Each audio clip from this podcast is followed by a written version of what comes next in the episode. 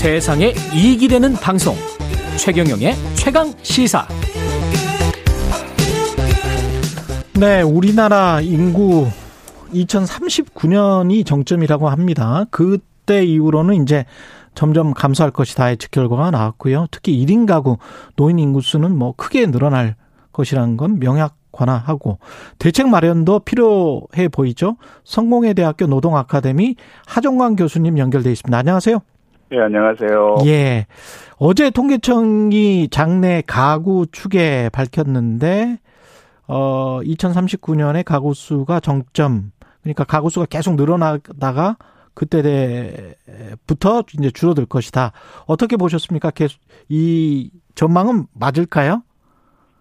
아마 맞을 거라고 보고요. 예. 가구라는 단위를 분석, 사용한 분석이지만 결국 우리 사회의 인구 문제를 보여주는 지표라고 보고요. 예. 기대 수명이 증가하고 출생률은 낮아지면서 노인 가구 비중이 급증한다는 흔히 말하는 고령화 사회 문제인데 음. 우선 용어 정리부터 좀 할 필요가 있습니다. 예, 예, 예. 그러니까 유엔은 65세 이상 인구 비중에 따라서 사회를 구분하고 있고 지금 대부분 나라들이 그 기준에 따라서 인구 정책을 세우고 있거든요. 그렇죠. 그러니까 예, 전체 인구에서 65세 이상이 7% 이상이면 고령화 사회, 14% 이상이면 고령 사회, 20%가 넘으면 이제 초고령 사회를 구분하는데 우리 사회 용어를 혼동해서 사용하고 있어요. 그렇죠. 우리나라는 이제 지금 전체 인구의 16.5%가 65세 이상이니까 음. 고령화 사회를 넘어서 이미 이제 고령 사회를 접어든 것이고요. 초고령 사회 쪽으로.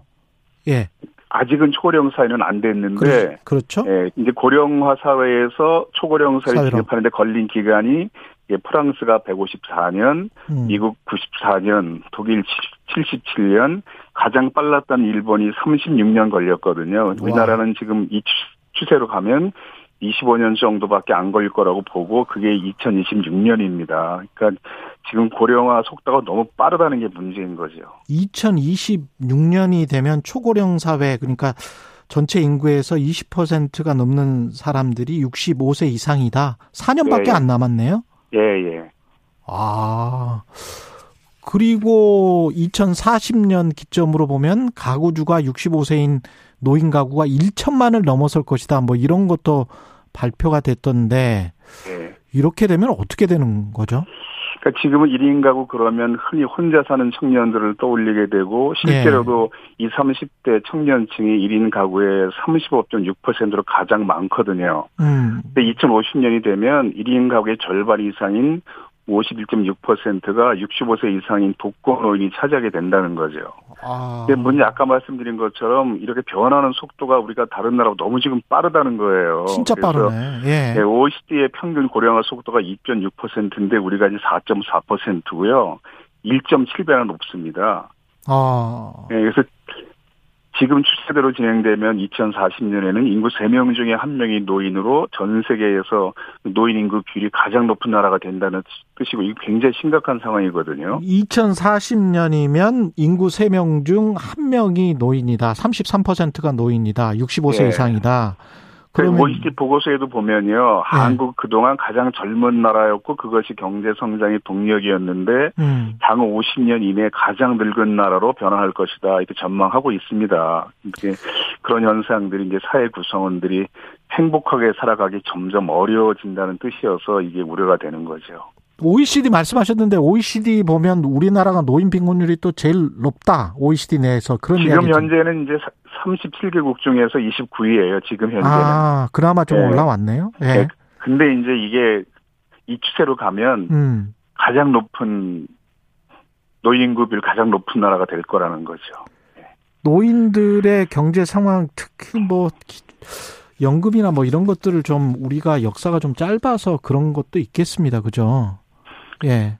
이건 이제 노인 빈곤율하고 노인 근로소득 비중 통계를 좀 필요, 볼 필요가 있어요. 예. 그러니까 지금 OECD 평균 노인 빈곤율이 13.1%인데 우리나라는 43.4%예요. 그러니까 최근에 좀 낮아져서 예. 최초로 40% 이하로 낮아지긴 했지만 여전히 OECD 평균보다 3배나 높으니까 일단 노인 빈곤율이 너무 높고요. 음. 노인 소득원 중에서 근로소득 비중이 또 너무 높습니다. 그러니까 OECD 평균 노인 근로소득 비중이 25.8%인데 우리나라는 50.0%이거든요. 즉 두 배가 넘는 거죠. 이 말은 음. 노인들도 일을 해야 먹고 살 수 있다는 뜻이고요. 예. 바로 어제 개최된 국무회의에서 노동부가 재정 지원 일자리 사업 평가 및 개선 방안을 발표하면서 음. 문재인 정부가 그동안 추진했던 직접 일자리 예산을 대폭 삭감하겠다고 했는데 노인 등 취약계층을 위한 직접 일자리가 이제 38개 있는데 그 중에 13개가 감액 등급을 받았어요. 그러면 아. 이제 예산이 대폭 삭감된다는 뜻이고요. 예. 지난해 직접 일자리 참여자가 101만 1000명이었는데 그 중에서 노인 일자리가 83만 6천 명이었거든요. 이 중에 상당수 일자리가 없어질지도 모른다 이런 상황이고요. 기획재정부가 그동안 직접 일자리와 고령자 비중이 너무 높다면서 재정을 통한 일자리 창출은 지속 가능하지 않다고 평가했고 노동부도 최근에 이제 직접 일자리 사업을 구조조정 1순위로 사업으로 꼽았는데 사실 직접 일자리는 이미 노동시장에서 경쟁력 갖기 어려운 사람들이 그렇죠. 참여하는 것이기 때문에 네. 지속적 일자리 창출을 전제로 하기는 좀 어려운 분야거든요. 그래서 직접 일자리 사업 예산을 마치 예산 낭비처럼 보는 시각은 좀 우려스럽습니다. 이렇게 되면은 한 20만 명 정도는 기존에 이제 정부가 주던 일자리를 못 갖게 된다?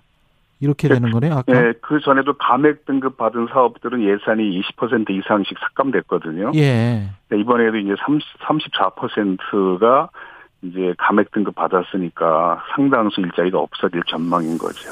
아, 이거 어떻게 해야 될까요? 정부는 뭐 세금이 계속 들어가는 단기 일자리, 직접 일자리는 그러면 줄여 나가겠다 이런 건 것 같은데 근데 이제 경제학자들은 고령화가 경제 실질 성장률을 저해하는 가장 큰 주범이 될 거다 이렇게 지적합니다. 그래서 네.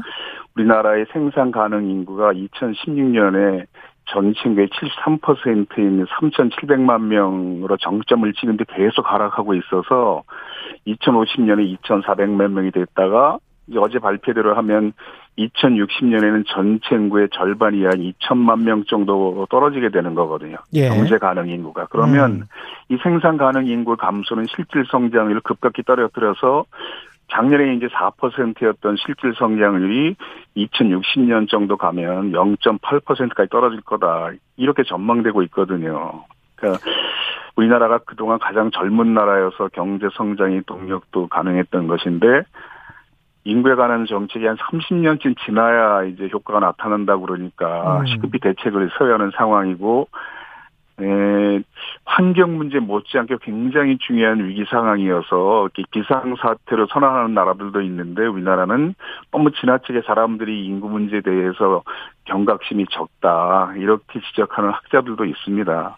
이거 어떻게 해야 되나요? 노인들 그러니까 노인의 어떤 기준 65세 이걸 뭐 늘려서 더 일할 수 있게 한다든지 물론 그런 뭐. 정책도 당연히 필요하고요. 예. 근데 이제 제가 지금부터 하고 싶은 얘기가 정말 하고 싶은 얘기인데요. 예. 이게 노인 일자리 문제뿐이 아니라 전체 일자리 문제예요. 왜냐하면 음. 노인 인구가 증가한다는 것은 다른 말로 하면 출생률이 저하된다는 뜻이거든요. 예.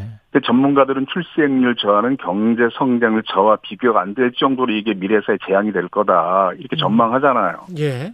그러니까 이미 알려진 것처럼 우리나라 출생 이미 세계 최저 수준이거든요. 그렇죠. 그러니까 2021년에 유엔 인구기금 현황 보고서를 보면요.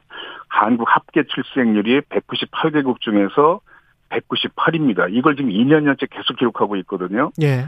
그 2016년에 그 미국 CIA가 발표한 통계를 보면 우리나라 합계 출생률이 세계 224개 나라 중에서 220이었습니다. 북한이 그때 125위였거든요. 음. 그러니까 우리가 북한보다 95 단계나 낮았는데 이 말은 우리나라가 아기 낳기 가장 두려워진 사회가 됐다는 뜻입니다. 한 70년에 100만 명이 태어났어요. 그런데 2020년에 27만 명으로 줄었거든요. 음. 그래서 2017년에 IMF 총재가 한국을 방문했다가 이런 현상을 보고 우리나라를 집단 자살 사회라고 좀 과격하게 표현하기도 했어요. 예. 그러니까 지금은 출산 장려 정책들이 다양하게 제시되고 있지만 그런 대책들이 대부분 보면 뭐 출산 장려을 지급한다든가 이런 인텐시브 방식인데 사실 지금 우리나라 사람들이 인텐, 인센티브 조금 받겠다고 아기를 낳을 수 있는 상황은 아니거든요. 음. 그, 그 지금 이제 어느 교육단체가 조사한 통계를 보면요. 예. 고등학교 한 반에서 한 명 정도가 나중에 대기업 정규직이 된다는 겁니다. 그런데 예, 시간 때문에 빨리 좀 정리를 해 주셔야 됩니다. 예, 10초밖에 그러니까 안 남았습니다. 예. 근데 그 한 명이 주로 자사고 특목고에서 주로 나오기 때문에 일반 고등학교는 한 명 중, 세 학급의 한 명이 나중에 대기업 정규직이 된다는 거거든요. 예. 그럼 지금 자녀들이 있는 부모들에게 당신의 자녀가 대기업 정규직 된다는 보장이 없다. 이렇게 말할 수밖에 없거든요. 그래서 이런 문제는 결국 대기업과 중소기업, 정규직과 비정규직, 사무직과 기능직, 뭐 이런 직종 간의 차별이 철폐돼야 해소될 수 있다고 봅니다. 그래서 알겠습니다. 예. 정당한 대우를 받는 일자리가 많아지는 게 거죠. 성공회대 노동아카데미 하종광 교수였습니다.